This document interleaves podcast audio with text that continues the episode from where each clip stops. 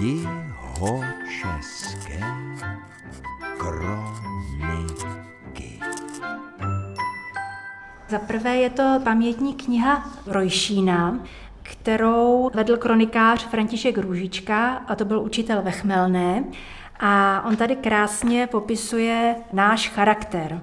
Je to zápis z roku 1924. Pozorujme proto blíže občana našeho. Vidíme, že je s podstatou svou povahy cholerické, horkokrevné. Snadno se rozehřeje, zanítí i vzplane, rychle podléhá nadšení, běží-li jmenovitě o věc pro něj důležitou. Také v nadšení svém mnoho vykoná a vydrží. Celkem je základní rys člověka našeho dobromyslnost a často až i veliká důvěřivost někdy vůči nepříteli. Ale uražen, zklamán, stává se rázně odhodlaným a neústupným, což obzvláště ve Chmelné konstatovati lze. Kronikář Rojšína byl tedy hlubokým pozorovatelem lidské povahy. Ano. Potom tady to je obecní kronika Křemže. Tady se dochoval zápis z roku 1934, kde popisuje kronikář Václav Vondráček, což byl učitel v Křemži v této době, extrémní počasí tohoto roku. Já jsem tenhle ten citát vybrala, protože lidi dost často si myslí, že extrémní počasí zažíváme pouze my, ale ono bylo extrémní i dřív. To je dobré si tohleto připomenout. Ano. Rok 1934 byl abnormální, výstřednost jedna stíhala druhou, tak as jako před 200 lety. V lednu byla průměrná teplota -2 stupně, v únoru -3 stupně, v březnu až 12 stupňů tepla. Na polích sejí ječmen a oves. Duben se na svém počasí zpronevěřil, teplo a zas teplo, a to parné. 16. dubna bylo 28 stupňů Celsia, 17. dubna 29 stupňů ve stínu a na straně sluneční plus 37 stupňů Celsia. Voda v Křemežském rybníce je tak prohřátá, že se tam i odrostlí lidé koupají. Kvetou veškeré keře a ovocné stromy. 19. dubna je dusno, z večera na západě se blízká, v noci bouřka, při níž udeřilo obětáků za Roušínem. 24. dubna sázejí brambory.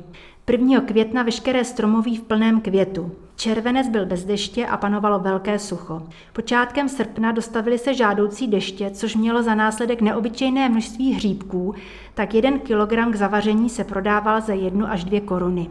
Některé stromy jako jabloně, kaštany a káty podruhé kvetou, podobně i keře. Maliny, jahody obalily se květem a dali druhou úrodu. A aby prosinec nezůstal pozadu, hleděl se též za vděčiti. Mnohý štěp obalil se květem, na polích kvete ohnice, macešky, hluchavky i jarní mochna. Jíva obalila se jehnědami. V lese 27. prosince byly sbírány lišky, holubinky i hříbky.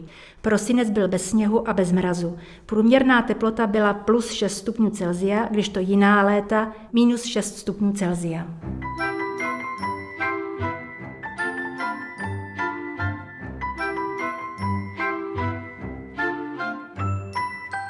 Tady mám teď ještě zlatou korunu. To byl záznam z roku 1819 a bylo to o jarmarku v Českém Krumlově. To listujete ve Zlatokorunské kronice. Ve Zlatokorunské školní kronice, která byla vedena v letech 1805 až 1837 a vedl ji Antonín Borový, což byl také hudební skladatel a učitel ve Zlaté koruně.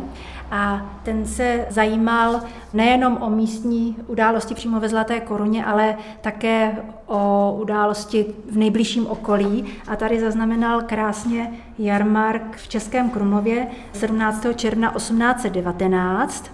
Tady píše: to jest v oktáv božího těla nebo po božím těle, ten čtvrtek jest v Krumlově vždy jarmark. Toho dne držel se také, ale byl pro všechny zlý a hrozný. Lidu bylo hodně v Krumlově, však ale po 12. hodině, když mnozí zboží vykládali, začalo pršet. Ta prška trvala skoro do 4 hodin. Málo kdo co prodal, neb ustavičně hřmělo, kroupy padaly. Od velké vody, která v ulicích tekla, stolečky těch kramáříčků se převracely, hrnce v široké ulici plavaly. Tak byl špatný jarmark, že ho Krumlováci nepamatujou. Na ten den též hrom udeřil do vsi Skřidel, schořili 4 sedláci. Můžete ještě připomenout, který den to byl, kterého roku? Bylo to 17. června 1819. Antonín Borový nepsal jenom zápisy chronologicky, ale tak, jak ho co napadlo. A ještě v té kronice jsou třídní výkazy dětí, které tu školu navštěvovaly. A jak říkám, je tam všechno možné, je to prostě taková pamětní kniha, kam Antonín Borový zapisoval všechno, co si myslel, že je důležité, aby se dochovalo. A tady si nalepil nějaké obrázky? Ano, ona je teda restaurovaná. Tady je původní stav té kroniky. Takhle byla ta vazba poškozená a po restaurování. Tady je o tom provedeném restaurování zápis, jakým způsobem byla konzervovaná, restaurovaná ta převazba. Čištění mechanické, lázeň teplé vody. To bylo v roce 2008. Ano, v roce 2008.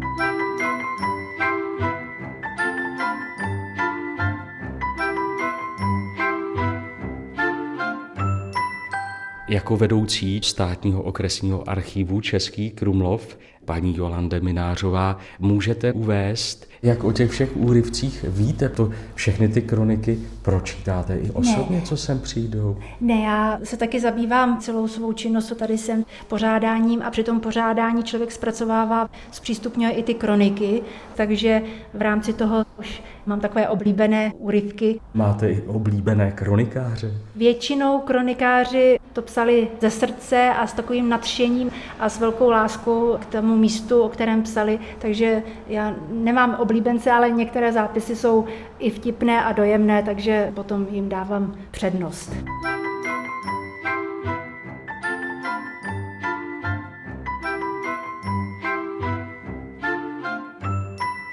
Ta poslední kronika, ze které bych chtěla přečíst ukázku, to je školní kronika obecné školy v Zubčicích, která byla vedena v letech 1875 až 1940 a ten zápis se týká návštěvy zemské jubilejní výstavy v Praze ve Stromovce v roce 1891 a několik dětí ze Zubčic mělo to štěstí, že se na tu výstavu podívalo. Tenkrát jim to zaplatila z darů z vlasteneckých Pošumavská národní jednota v Praze a bylo to pro děti z pohraničí.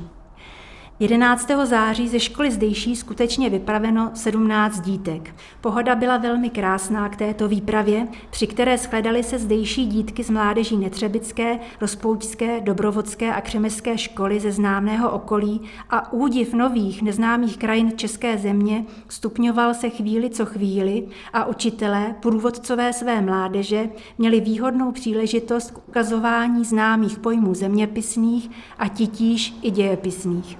K večeru dorazil vlak s rozohněnými dětmi, které na každém nádraží volali hlučně nazdar zemské výstavě do matičky Prahy. Na nádraží císaře Františka Josefa očekáváni byli malí poutníčkové inteligencí českou, zde připjaté jim odznaky výprava z Pošumaví a když strážníci pražské policie zanesli školní obce a počet dětí, nastoupen pochod směle lze říci triumfu podobný do matičky Prahy. Že po velikém rozčilení a dlouhé cestě stiženy byly nám svěřené děti únavou, hladem a žízní, zcela přirozeno, jež to velikého pohodlí na našich drahách ani naši malí cestovatelé neužili, ale díky otužilému organismu vesnických dětí, řízná večeře, šunka a pivo jsou v hojné míře dětem rozdávány a pak posilující spánek na improvizovaných postelích, na slámě houněmi pokryté, všecky stopy nevolnosti a znavenosti úplně zahladily. Po snídani nastoupen pochod pražskými ulicemi. Jakkoliv divení se, úžas dětí vzrůstal s každým jim novým památníkem české historie a stavitelství. Přece chování dětí bylo dobré, ba možno říci vzorné, a pošumavská mláď jen dobré mínění mohla takto v sobě zbuditi. Že nádherná, o vysokém stupni vývoje svědčící celého národa českého, výstava jubilejní na děti venkovské působila dojmem oslňujícím, že zdálo se jim nejednou, jako by se odstli někde ve světě pohádek, netřeba se ani zmiňovati. A vrcholem všeho byl večer ve výstavě strávený. Tu čarokrásná fontána uváděla děti v opojení nejvyšší a proudy metané tímto důmyslným nálezem křižíkovým zbuzovaly u dětí mohutný obdiv a jásot ohlušující a volání slávy staviteli tohoto vodometu bylo odměnou, uznáním českému průmyslu, práci a umění. Nadšení bylo všeobecné a jsem si jist, že mnohý z nich ho nezapomene do smrti a snad vnukům bude vyprávět o kráse Prahy a výstavě v roce 1891. Od půldne čekalo je Národní divadlo, tato chlouba našeho národa a pomník bezpříkladné české obětavosti. Děti byly potom v Národním divadle na představení Sen noci svatojánské a píšou, když opona se spouštěla naposledy, stáhlo se dětem srdce bolnou touhou, že musí nádherný stánek táli jen opustiti a snad, že ji nikdy více neuzří. Hochům nezdálo se z měkkých křesel vstáti a tím hůře loučili se žačky s lóžemi, kde jich většina seděla. Děti odcházely naposled se posilnit spánkem v Praze, nepráno 14. září čekala je cesta zpět do milého domova.